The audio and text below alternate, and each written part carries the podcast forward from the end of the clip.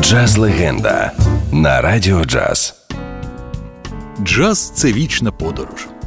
І жоден музикант не може назвати кінцевої станції.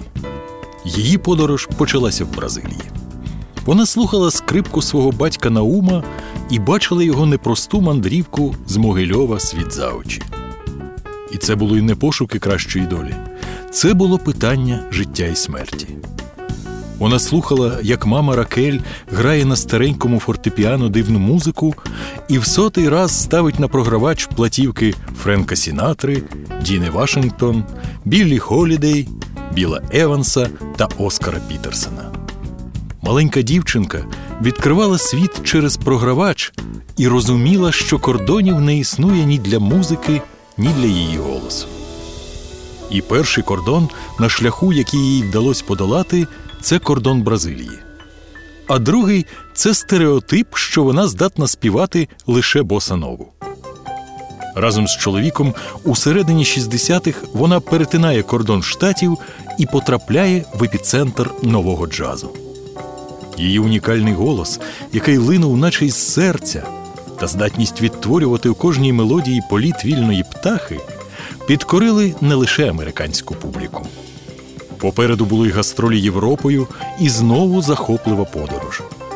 Подорож країнами і стилями. Навіть півтора року за ґратами за банальне зберігання кокаїну не стали перешкодою на її шляху.